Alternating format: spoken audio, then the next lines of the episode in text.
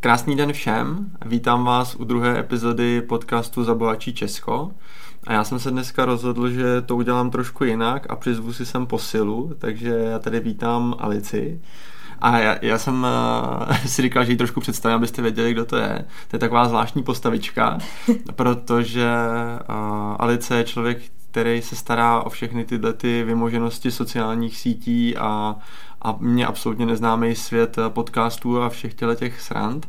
Takže ona je zároveň moje klientka, já jsem zároveň její klient, takže dneska tady budeme spolu a ona se mě bude ptát na spoustu dotěrných otázek, které vás zajímaly a asi se do toho teda rovnou pustíme. Jdeme na to. Takže Vašku, první záložný dotaz. A co to vlastně je finanční poradenství? Co je jeho cílem?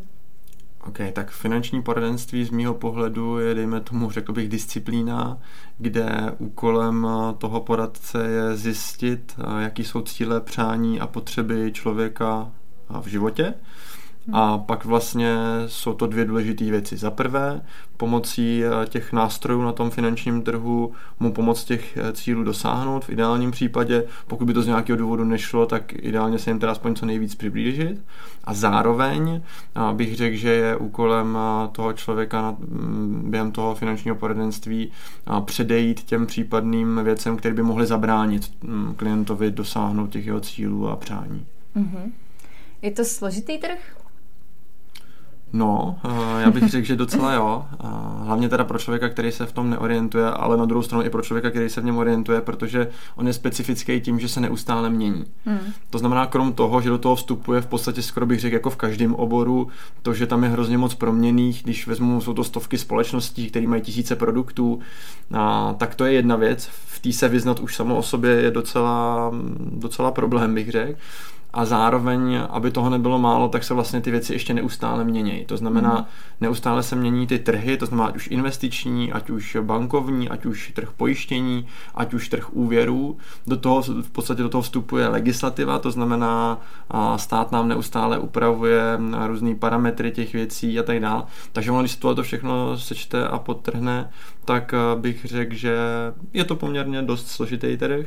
Na druhou stranu, co mi na tom přijde super, tak to člověka neustále udržuje ve střehu. Mm-hmm. To znamená, furt na těch věcech musí nějakým způsobem pracovat, aby, eh, aby byl schopný v podstatě těm klientům nabídnout pořád službu, která obstojí v té v konkurenci na tom, na tom trhu. Takže je to takový celoživotní studium pořád.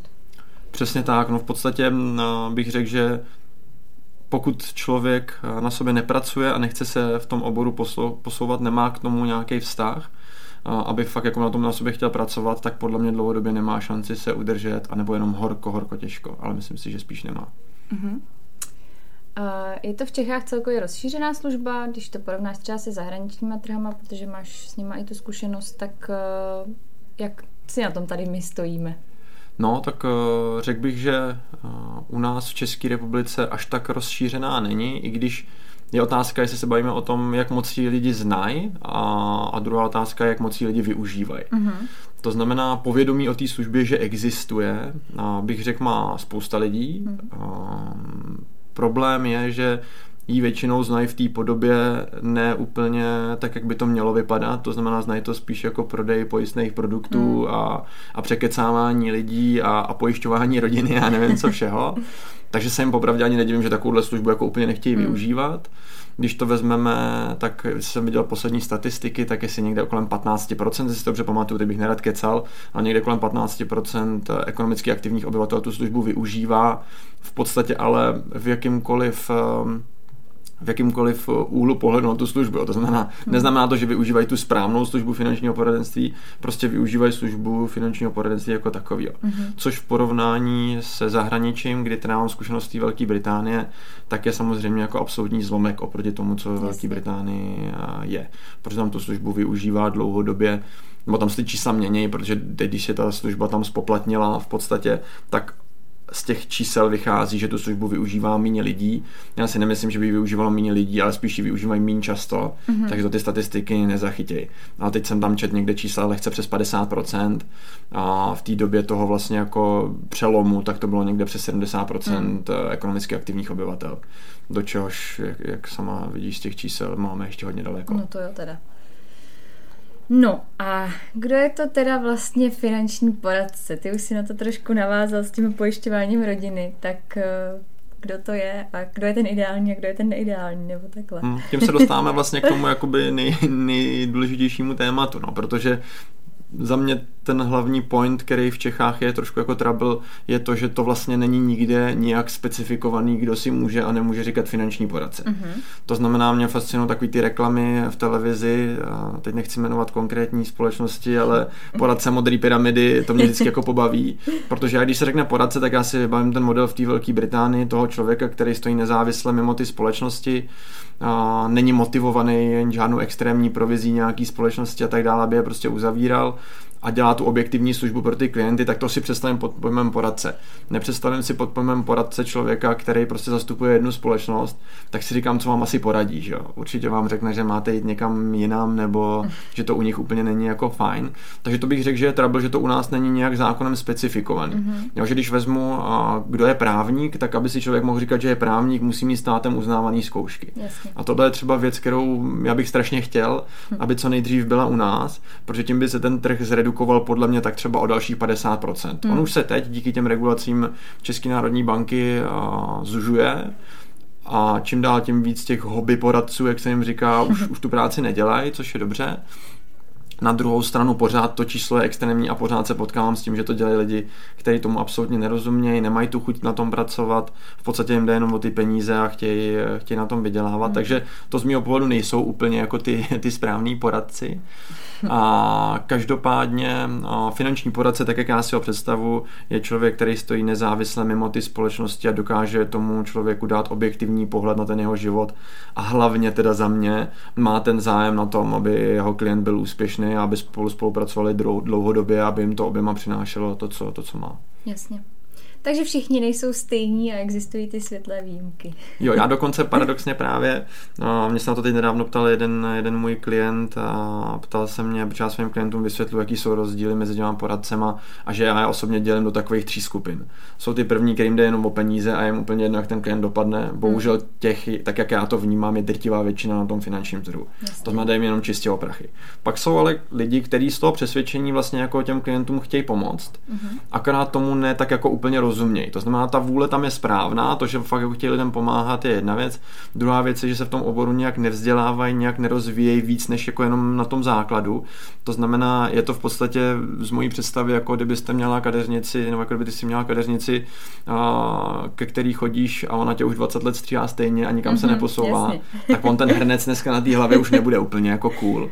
Tak, tak tohle je to, že vydám spoustu lidí, kteří fakt, jako když se s ním třeba potkáte, tak oni řeknou, já tomu klientovi fakt jako chci pomoct ale vidíte, že na to nemají tu znalost, nemají na to tu dovednost, mm-hmm. nemají na to ty informace a, a nějak na sobě extra nepracují. No a potom jsou ty třetí, který teda k tomu fakt jako mají vztah, je zajímá ten obor, chtějí, se, chtějí na sobě pracovat, chtějí se posouvat, chtějí být lepší, a, a ještě k tomu teda mají ty, ty morální hodnoty, že těm hmm. klientům fakt chtějí pomáhat a vidějí v tom pro sebe ten dlouhodobý přínos v tom, že když těm lidem pomůžu, oni se mnou budou vracet, budou mě mít radši a vlastně to bude pro obě dvě strany lepší, protože i kdybych to nakrásně dělal kvůli těm penězům, tak vždycky víc peněz budu mít, když ty hmm. lidi se mnou budou dlouhodobější, než, než no, když po půl roce nebo po roce zjistí, že že jim vlastně tak jako úplně nepomáhám. Přesně. Takže stejný určitě nejsou a, a když se vrátím k tomu klientovi, jak se mě ptal právě, tak se mě ptal, kolik já znám takových, který by, kterým bych svěřil svoje peníze, mm-hmm. já sám. Tak eh, když odpovím teda tak, abych nemenoval svůj tým, který jsem sám vychoval, protože to by byla trošku malá domu, vynechám třeba i naší firmu, protože tady pořád je jako spousta lidí, kterým bych to úplně v klidu svěřil, ale zase by to mohlo být braný jako malá mhm. domu, tak když vezmu mimo to, tak uh, si teď tak jako z hlavy uvědomuju, nebo minimálně vzpomenu hned tak na tři lidi, kterým bych úplně s přehledem svěřil svoje peníze a byl bych naprosto klidný. Mm-hmm. Pak ale přišla druhá otázka a to je, o kolika lidech se bavíme, s kolika jsem jako vybíral ty tři. No jasně. Tak to je druhá věc a, a musím říct, že když jsem tak jako v hlavě rychle spočet, tak to bylo něco přes tři tisíce lidí což eh, není úplně pozitivní a proto se dost často ani jako nedivím lidem, že jsou tak jako ostýchaví při tom, hmm. když, když mají spolupracovat s finančním poradcem, protože ta zkušenost opravdu taková tady je a ty lidi se v tom utvrzují a utvrzují se v tom pořád, i když už to je lepší a lepší, ale pořád spousta těch poradců jsou prostě prodejci produktů. No. Hmm, to máš pravdu, no. Tak já jsem byla jeden, jeden z těch co se bál do spolupráce s finančním jo, poradcem. Mimochodem, Alice se bála a mimochodem měla toho poradce z té pyramidy. Výborný. Přesně tak, takže mě Vašek otevřel oči. Vašku, jak vypadá den takového finančního poradce? No, tady bude hodně velký rozdíl mezi tím, jestli to je finanční poradce specialista, to znamená, že se specializuje na práci s klientama, nebo když to vezmu jako já sám za sebe, že i pracuji s týmem, anebo my třeba i v týmu máme potom další různé specializace, kdy to je třeba hypoteční specialista, investiční specialista a tak dále. Ale pokud se budu věnovat teda fakt tomu jako je poradci, no tak vlastně jeho denní chleba budou schůzky, a to znamená, určitě se tam objeví schůzky s klientama, určitě mm, během toho dne, třeba no během toho týdne by se tam mělo objevit to, že na, by tam měl mít čas na, na práci s portfoliem klientů, to znamená vymýšlení strategií, jak jim pomoct dosáhnout těch cílů. Určitě by tam měl být prostor pro nějaký vlastní vzdělávání, mm-hmm. to mhm. každopádně. No a, a stejně, stejně jako u kohokoliv jiného, tam samozřejmě musí být čas na nějaké osobní věci, aby, aby ten člověk udržel tu rovnováhu, vztahy, osobní život, mm-hmm. práce peníze, dejme tomu. Jo. Takže, takže ale jeho hlavní chleba budou, budou schůzky a určitě vymýšlení těch strategií. U nás hodně inspirace mezi sebou navzájem, to mm-hmm. znamená, že sdílíme ty zkušenosti, protože v tom bych řekl, že je jakoby velká síla toho, že každý z nás už něco zažil a když si vezmu, že většina lidí v mém týmu má zkušenosti tři a, a víc let, tak, tak v podstatě je co si předávat a je v čem se inspirovat, tak, tak to tam určitě jakoby musí být. No. Mm-hmm. A plus samozřejmě ten člověk musí být schopný si nějakým způsobem organizovat ten čas v tom diáři, protože aby byl nějakým způsobem efektivní, aby to nebylo jeden před za druhým, takže ty profíci většinou tak, tak to třeba tady nemusíme chodit daleko, že jo, a tvoje vlastní mamka, když chtěla, jestli bych mohl přijet eh, k ní domů, tak já jakoby s tím principálně nemám, nemám problém jako takový, ale problém je to časový no, samozřejmě. No, takže ten hmm. člověk musí umět efektivně pracovat s tím diářem, protože ta, ten přejezd zase znamená to, že třeba pomůžu o jednomu člověka míň a mm-hmm. to není vždycky úplně ideální. No. Kolikrát to asi není 8-hodinová pracovní doba, co? No, tak to by byla dobrá otázka na moji přítelkyni. A to by vám to vysvětlila. A odcházíš v 8 ráno a vracíš se v 9 večer, tak to není jako úplně ideální. Vím to, ne vždycky to tak bývá, ale je to hodně o tom, jak si to člověk udělá. U mě je trošku problém, že a mám takové dvě vlastnosti, které tomuhle úplně nenapomáhají a to je, že bych řekl, že jsem extrémně ambiciozní a hlavně chci jako pomoct co nejvíce lidem, takže když se tyhle ty dvě vlastnosti dají dokupy, tak je fakt, že ten, ta pracovní doba není vždycky úplně jako 8 hodin, nebo bych spíš řekl, že je málo kdy 8 hodin. A každopádně pak je zase třeba myslet na to, že když je tam hodně těch schůzek, tak je potřeba mít k sobě někoho, kdo, kdo vám s těma věcma pomůže, za což já strašně vděčím toho, že mám třeba v týmu Monču, protože i s ní to někdy ne- nezvládám tak, jak bych hmm. si představoval a bez ní už bych jako vlastně to nedosáhl vůbec, takže, takže je dobrý, když má člověk takhle někoho kruce a ideálně ještě i víc třeba těch lidí, který pomůžou udržet tu kvalitu, udržet tu profesionalitu a zároveň, zároveň se z toho nezbláznit v podstatě. A takže to bych řekl, že jako důležitý, pak třeba se to může blížit někdy i těm 8 hodinám. Jasně. Kdybych se chtěla já stát finančním poradcem, musím vystudovat nějakou speciální školu nebo na to žádný vzdělání jako takový není? No to se otevřela další zase super téma, no, protože třeba moje vize je taková, aby jsme jednou měli vlastní vysokou školu, kde si ty specialisty budeme vychovávat sami hmm. a chtěl bych to dotáhnout do toho, že vlastně bez té vysoké školy stejně právě jako u těch zmiňovaných právníků to bez toho nepůjde, že bez toho, abys měla prostě vysokou školu eh, finanční, tak nebudeš moc dělat finančního poradce. Bohužel teď to tak není, to znamená jediné, co je potřeba, je maturita a dokonce paradoxně je úplně jedno, v čem ta maturita. Mm-hmm. To znamená, Aha. můžeš obnábět kovy a udělat si tam nadstavbu s maturitou a vlastně ve finále můžeš dělat finanční poradenství, mm-hmm. což samozřejmě můžou být dva úhly pohledu, tak ten, který jsem zmínil, ten obor, tam to asi jako nebude ideální. Na druhou stranu znám spoustu poradců, vlastně když vezmu sám sebe, tak já mám vystudovanou filmovou střední školu, když se mm-hmm. bavíme teda o ní, i když vysoká už je potom ekonomická, ale, ale střední filmová, takže to si nemyslím, že je úplně špatně, že by tohle nějak lidem mělo bránit, ale bylo by dobré, aby tam nějaký to finanční vzdělávání prostě bylo. Mm-hmm protože to zase samozřejmě, když se podíváme na, naše, na naše vysoké školství, tak to nezaručuje ten úspěch, Hmm. tu kvalitu, protože já znám spoustu blbců, kteří vystudovali vysokou školu, No, jasně. ale, ale je to zase nějaký další krok, že minimálně ten člověk musí ukázat vytrvalost, musí ukázat to, že ho to fakt zajímá, že na tom chce pracovat a, a něco pro to udělat. Takže aktuálně nic takového není, jsou státem eh, nebo Českou národní bankou uznávané zkoušky, které ten člověk musí mít. Mhm. Co je fajn, tak už jsou minimálně těžší, než byly dřív. Eh, Jsem vždycky říkal, že dřív je udělala i cvičená opice, což mimochodem odpovídalo potom kvalitě těch poradců, nebo spíš nekvalitě. Dneska už je to o něco těžší a proto se ten eh, trh redukuje, což si myslím, že je jedině dobře a je to ten správný směr a doufám, že to tímhle tím směrem bude pokračovat, protože na jednu stranu ano, čím přísnější to je, tím větší to je pro nás v úzovkách Hmm. otrava pořád skládat nějaký zkoušky. Na druhou stranu to je ten správný směr té profesionalizace a myslím, že i díky tomu se pak klienti nebudou muset tolik bát obrátit na ty poradce, protože už budou vědět zase aspoň o trochu víc, že, že tam ta kvalita musela být prokázaná, že, Hmm. že tam prostě aspoň trošku je. Jasně.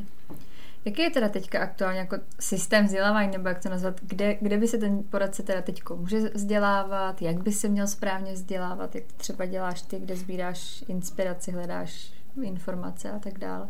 Jo, no tak eh, těch zdrojů je několik. Tak samozřejmě první jsou teda ty uh, nutné zkoušky, které člověk musí mít, uh, který, který Česká národní banka po nás chce. Tak my třeba v tomhle tom spolupracujeme s FPA Česká republika, což je uh, European Financial Planning Association, kde vlastně člověk si může dát spoustu těchto těch vzdělávacích kurzů a může si tam udělat ty zkoušky u nich a tak dál. Takže to je třeba za mě jakoby jeden z velmi zajímavých zdrojů, protože vlastně FA je jeden z těch hodně zajímavých eh, titulů, který člověk může dosáhnout ve financích, který má přímo specializaci na, na ty finance. Mm-hmm. Já sám jsem to, jsem to studoval a, a je to fakt jakoby zajímavý za mě, protože se člověk dozví spoustu věcí prostě ano, taky teoretických, jako v každé škole, ale i spoustu praktických, které se můžou hodit. A já musím říct, že z toho teď těžím jako celou dobu spoustu věcí pro klienty. Takže to je jedna věc, kde určitě se dá a tam ale to moc lidí jakoby nedělá, protože to je poměrně náročný, stojí to peníze a tak dál. Mm-hmm. Takže záleží, jestli jste začínající poradce, protože ten pokročilý už bych řekl, do toho klidně investuje. Mm-hmm.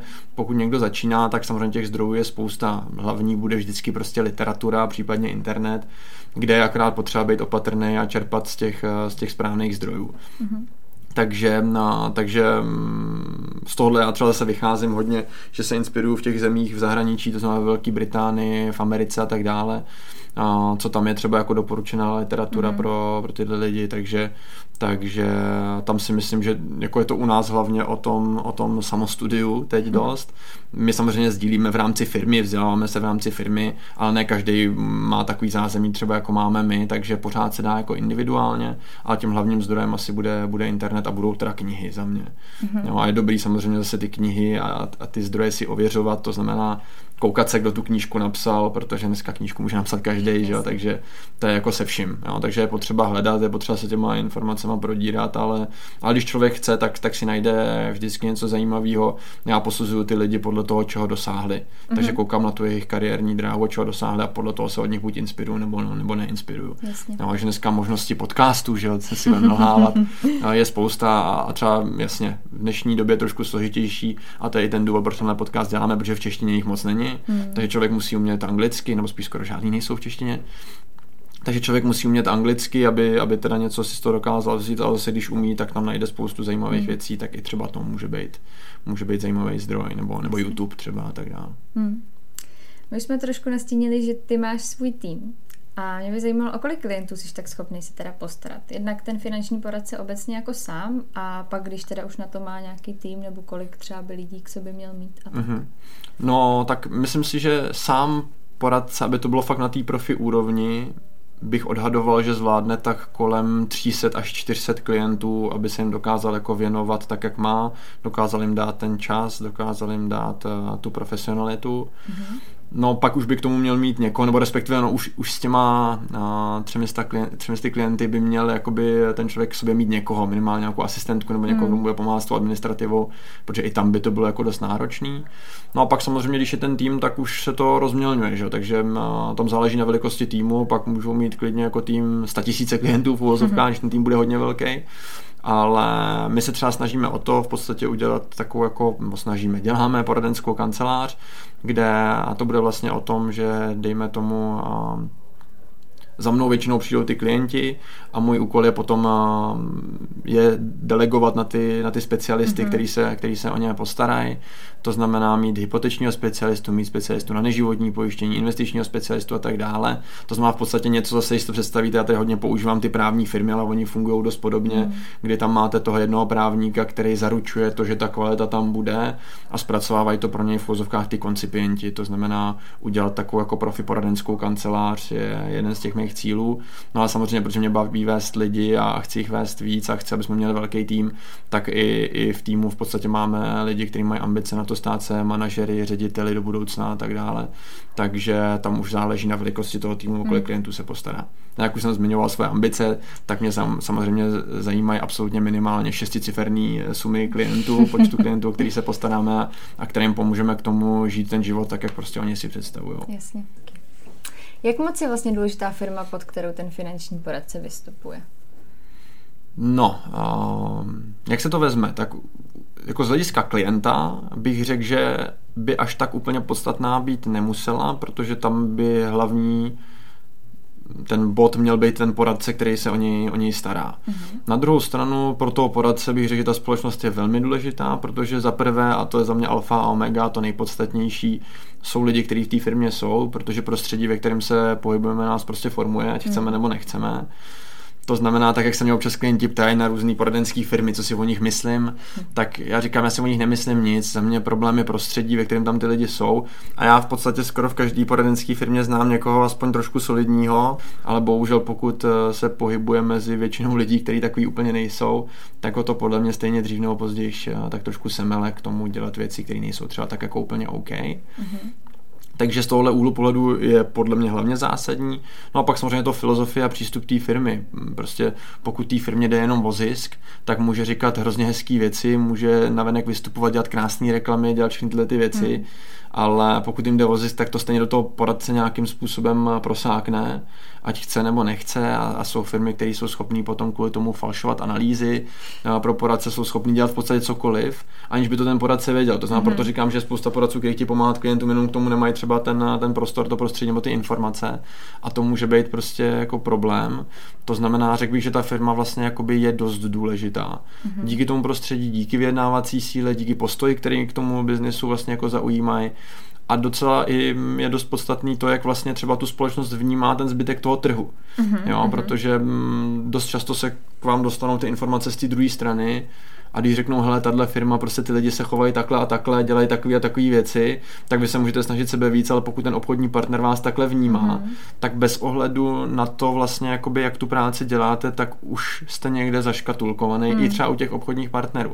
Yes. Jo, proto pak zase naopak, když eh, když se ty lidi chovají, dejme tomu z mého pohledu správně, morálně, eticky a tak dále, tak se vám to zase potom obrátí tak, nebo vrátí tak, že vám třeba zavolá váš obchodní partner a řekne, mám pro tebe člověka do týmu. Mm-hmm, protože prostě mm-hmm, u vás je, bude dobrý, u vás bude rád a tam to bude fungovat. Tak to jsou vždycky věci, které mě samotného těšej samozřejmě a zároveň i překvapují milé, mm-hmm. že mhm. prostě i obchodní partner, kdy dost často lidi vnímají, že jsme každý na druhé straně barikády, tak naopak si na vás vzpomene, kdy řekne, hele, šikovná kolegyně tady se odchází, už nechce prostě dělat v bance nebo tak. Jasně. A tak jsem si říkal, že u vás by mohla být šťastná, mohlo by to být super, protože to je super baba. No tak to je vždycky něco, co, co nás tady samozřejmě potěší a je to zase jenom naše vizitka toho, jak tu práci děláme a jak to třeba vnímají i ty obchodní partneři. Mm-hmm.